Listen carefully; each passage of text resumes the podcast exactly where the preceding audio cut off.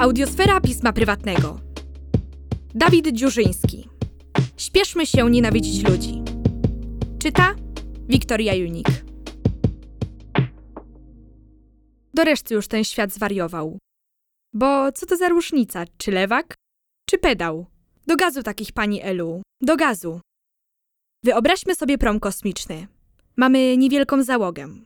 Płyniemy przez galaktykę, do wykonania jest misja.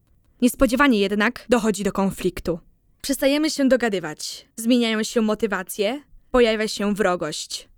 Scenariusz znany z niejednego filmu. W tych lepiej napisanych historiach przymykamy na to oko. Brak tu bowiem logiki. Powinniśmy współpracować, odpuścić, zejść na ziemię, miłować bliźniego, bo czyż nie lepiej byłoby żyć w zgodzie? Nie do końca. Jak przekonywał Gombrowicz, miłość i nienawiść są dwoma obliczami tego samego.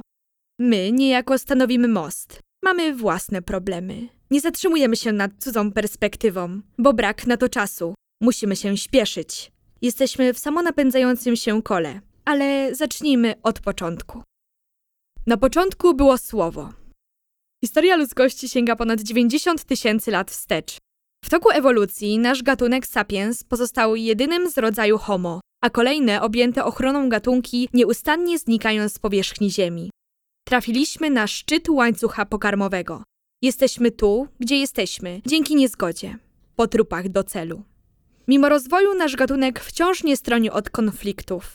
De facto posuwamy się coraz dalej w dziedzinie nauki i technologii, lecz drapieżna krew przodków nadal w nas płynie. W niektórych krajach muzułmańskich wciąż zdarzają się przypadki ukamieniowania kobiet za cudzołóstwo. W części krajów Azji i Afryki kontakty homoseksualne są karalne, a syryjski autorytaryzm trwa w najlepsze. Oczywiście może wydawać się to prymitywne, odległe i nas nie obchodzić. My nie jesteśmy jak oni, my przecież jesteśmy cywilizowani.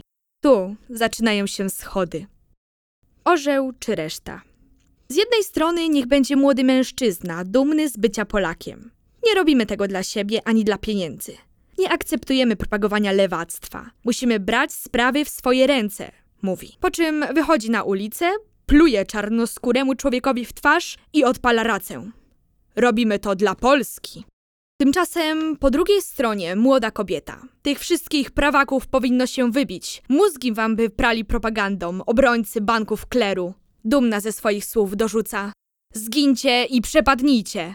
Moja racja jest najmojsza, myśli sobie. Jeśli to oznacza bycie lepszym, wystarczy rzucić monetą, by wybrać stronę. Kto nie życzył komuś najgorszego, niech pierwszy rzuci kamieniem, byle nie w kobietę. W czasach zarazy. Pani Ela jest miłą babunią spod klatki numer 7. Wdowa. Mieszka sama w PRL-owskim mieszkaniu. To se radia posłucha, to zakupy zrobi, z sąsiadem pogada, do wnuczka zadzwoni. Nic więcej do szczęścia nie trzeba. Przeżyła stan wojenny. Nie nadąża już za nowinkami technologicznymi lub zmianami klimatycznymi. Dla niej to czarna magia. Do generacji baby boomers należą osoby urodzone w okresie wyżu demograficznego po II wojnie światowej. Innymi słowy, są to osoby urodzone w latach 1946-1964. Naszą babunię z pewnością do tej grupy możemy zaliczyć. Gdyby, nie daj Boże, na świecie wybuchła pandemia śmiertelnego wirusa, na który narażone są osoby starsze, usłyszelibyśmy określenie boomer remover. Czym tu się jednak przejmować? Uratowałby system emerytalny. Bóg cię nie kocha. Na ławie oskarżonych Krzysztof B. Był dobrze ułożonym, małomiasteczkowym chłopakiem. Każdy z nas zna kogoś takiego. Potulny jak baranek. Od dziecka marzył, aby zostać weterynarzem. Kochał swą rodzinę, a rodzina kochała jego. Żyli godnie, według chrześcijańskich wartości. Co tydzień chodzili do kościoła. Miał młodszego brata, ale to Krzyś był ulubieńcem wszystkich. Krótko mówiąc, był to Bogu ducha winny chłopak. Niestety, okazał się gejem. Diabli wiedzą, jak do tego doszło, bo ostrzegano go przed takimi. Może matki wina? Bo matka tylko kleła, gdy cioty w telewizji paradowały. Wszyscy byli w szoku, nic nie pomagało. Mówił, że chciał być sobą. W gruncie rzeczy nie należał do podziemnej organizacji LGBT i nie balował z szatanem jak Małgorzata z Wolandem. Ale na miłość boską, jak wybaczyć niewybaczalne? Rodzina i znajomi się od niego odwrócili. Sprawa była jasna. Stracili syna. Można powiedzieć, że największym grzechem Krzysztofa była miłość nie do kobiet, a do mężczyzn. Nie mógł się jednak z tym pogodzić, więc pewnego letniego wieczoru wziął linkę, zrobił pętelkę, zacisnął na szyi i tak znalazł się tutaj. Zapadła cisza. Do piekła, przemawia sędzia. Cała sala zaczyna bić brawo. Gaz do dechy. Kiedy przyszli po Żydów, nie protestowałem. Nie byłem przecież Żydem.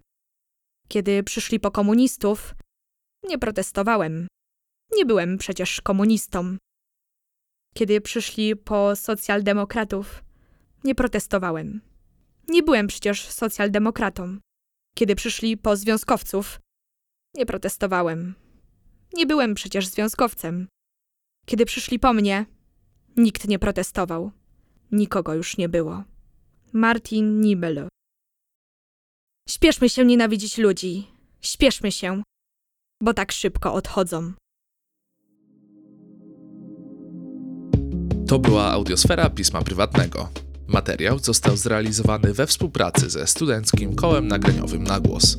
Dziękujemy za słuchanie i zapraszamy do pozostałych nagrań z tej serii na pismoprywatne.pl.